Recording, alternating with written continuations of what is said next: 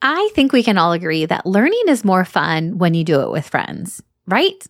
So, if one of your summer goals is to learn more about the science of reading and how to incorporate it into your classroom, then let me invite you to join our free summer book study. During the month of June, we are going to be hosting a free book study for teachers just like you, where we are going to work our way through the book, Shifting the Balance Six Ways to Bring the Science of Reading into Your Upper Elementary Classroom. And we'd love to have you join us.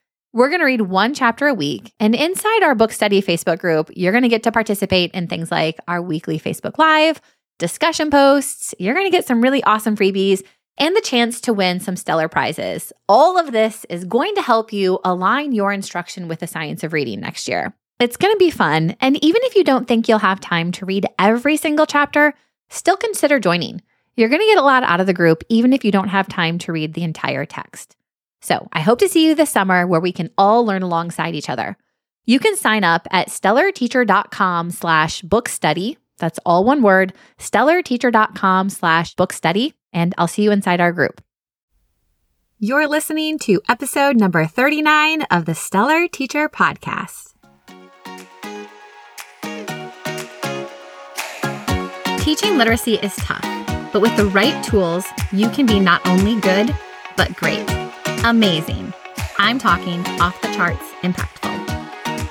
Hey, I'm Sarah Marie, a literacy specialist with over a decade of experience working as a classroom teacher and school administrator. Tune in each week to this podcast to hear no fluff lesson ideas and strategies that will help you feel confident in your abilities to truly grow your students as readers. Are you ready? Let's dig in.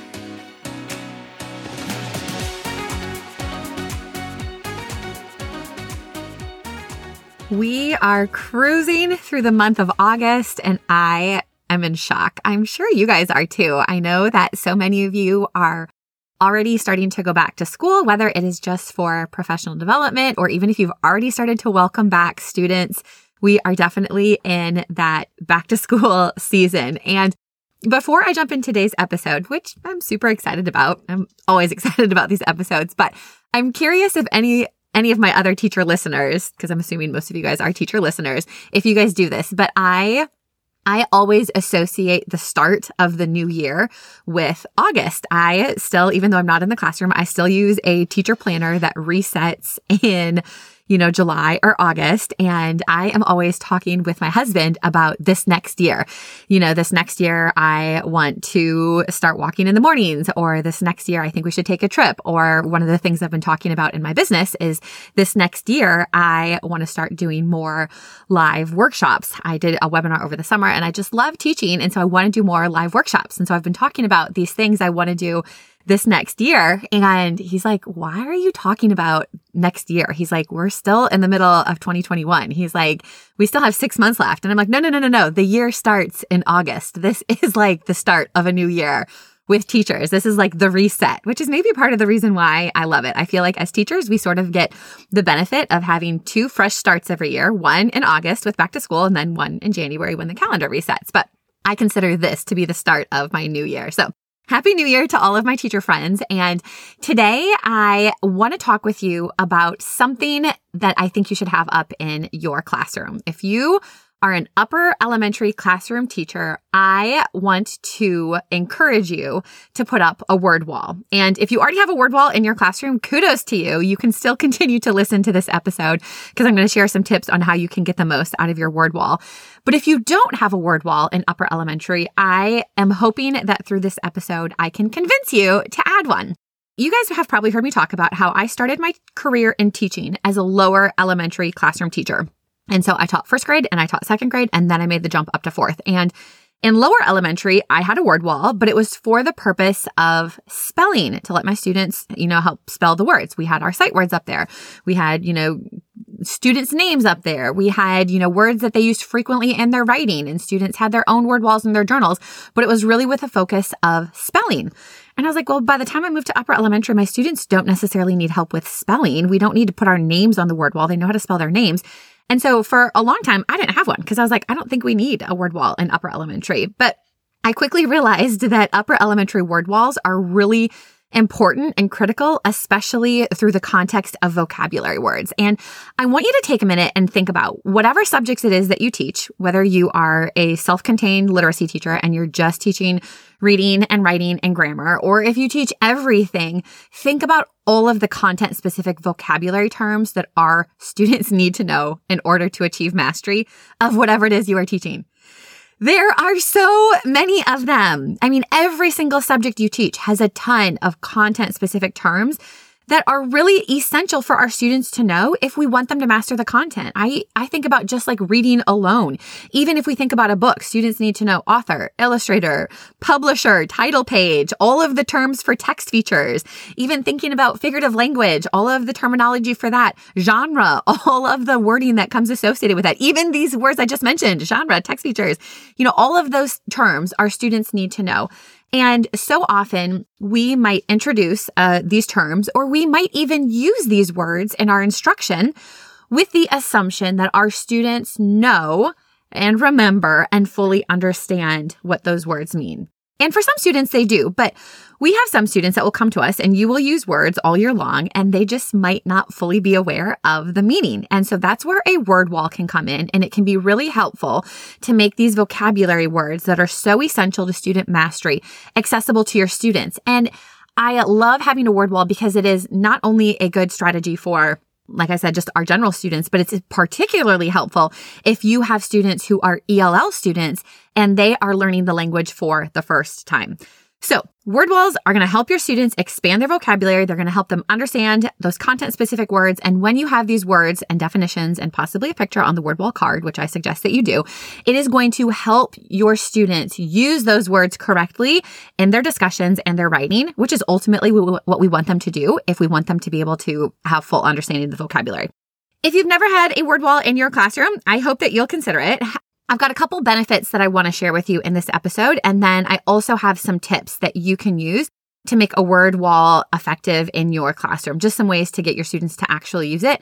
And then if hopefully by the end of this episode, you're thinking, okay, I'm sold because that's my goal. I want to put a word wall in in my classroom. There's a bunch of different ways that you can do it. You can create your own word wall cards.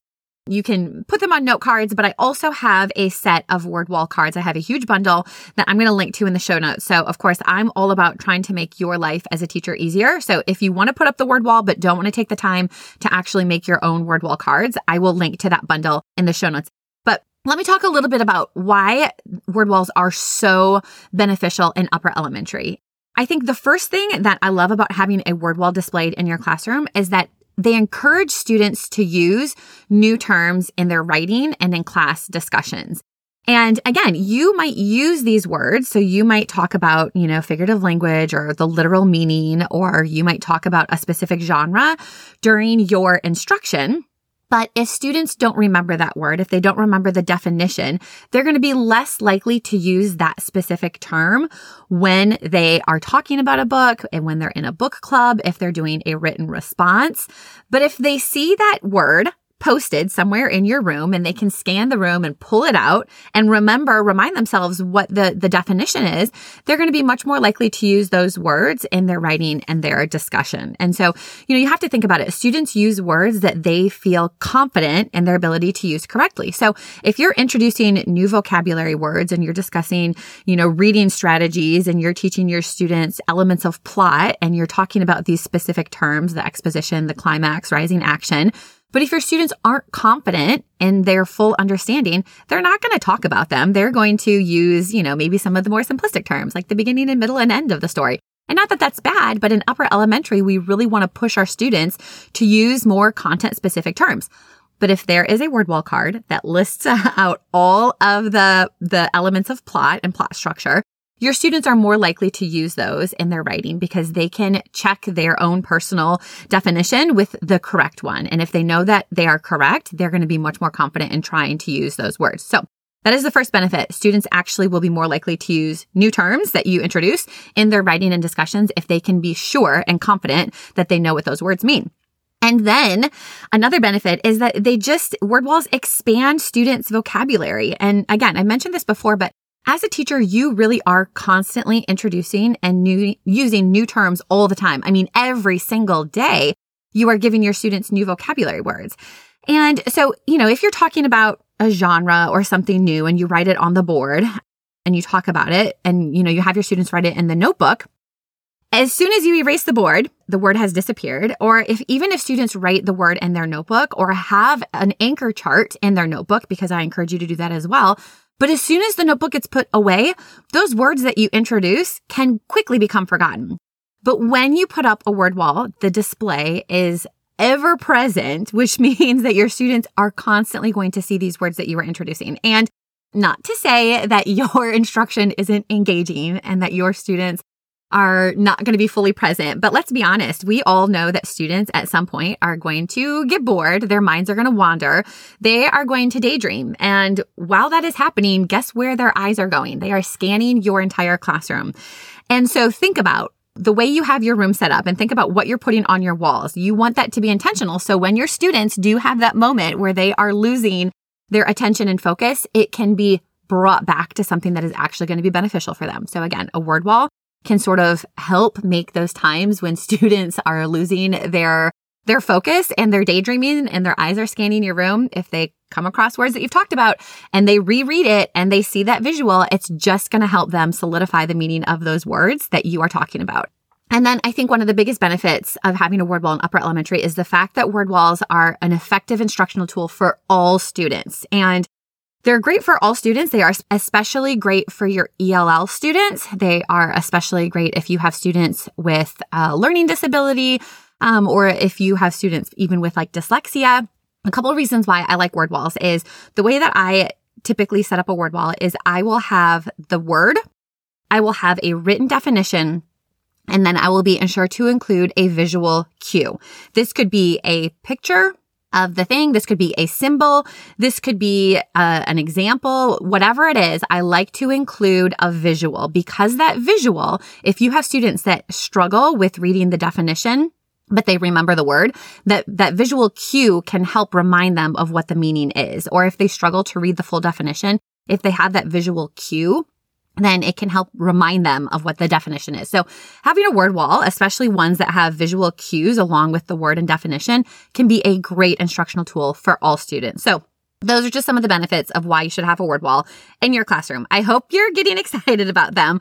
So let's talk a little bit about how you can set up an effective word wall display in your classroom. Okay, so the first thing that you want to do is think about how you're going to set up your actual word wall cards. And like I said, I like to have word wall cards that are the word, the definition, and the picture. And this is because those picture cues help students to be able to access and remember the meaning of the words. And of course, that's kind of the whole purpose of this. If they remember the words and the meaning, they're going to be much more likely to use those in their writing and discussion. And you can either print them, so you could create a set yourself. I typically like to use, if I take an eight and a half sheet of paper and split that into thirds, I think that that is a, a good size. Because again, you don't want the words to be super small. You want them to be large enough to where your students could see them from really kind of at any point in the room. So if you take a eight and a half by 11 sheet of paper, have it vertical and then cut it into thirds, that's a really good size. Um, you could type them up on the computer. You could buy a set. I know there's word wall sets all over Teachers Pay Teachers. You could even create them yourself. One of the things that can be really beneficial is if you have a student created word wall. And so you could have your students, as you're introducing and teaching new words, have your students be the ones to write the word, the definition, and the picture. So that could be something that you could do as well. You could even have a combination. You could start with pre created word wall cards and then move towards having your students create them, or you could even do a combination, have the words printed and have your students be the ones to draw the picture. So many options, but think about, of course, the cards, how you want to have the cards set up. Just make sure there's word, definition, picture. Those are the important things. And then you really want to think about where are you displaying your word wall? And I used to have one entire board dedicated to all of our, our words you know, and I had it alphabetical. So I had all of our A words and our B words and our C words because that's how I did it in, in lower elementary. But I realized moving to upper elementary, our students aren't thinking of vocabulary words in alphabetical order. And so I started to play around with how I would organize and set up the words in my classroom. And I liked to have the words organized by topic or by content. So I would try to put all of the math words together or all of the science words together, all of our reading words together. I would have like a reading focus wall that would have like some of our, our, our words that are specific to what we were talking about in reading. I realized that I really like having a genre word wall by the library because that's where students are going to be needing to think about and consider genre when they're checking out words. So I didn't have just one dedicated board for our entire word wall, but more so it's like I had many word walls all throughout my room. And I put these word wall cards, you know, I guess that's what I call them. I don't know if there's any other specific term, but the cards that had the word, the definition, and the picture, I put those in places throughout the room that would make sense for when students were thinking about and talking about that content. Again, just organize them in a way that makes sense for your instruction and really think about when are your students going to be using these words? When might they need to reference what that means? You know, if, if you have a space on the carpet where you do your read aloud, then maybe underneath your whiteboard is a great place to put your reading word wall because as students are sitting on the carpet listening to you read, they can easily see and have reference to those, the strategies that you are teaching them. And then one thing again that I think is so important is making sure that your students know what the word wall is, where it is located, and what the purpose of it is.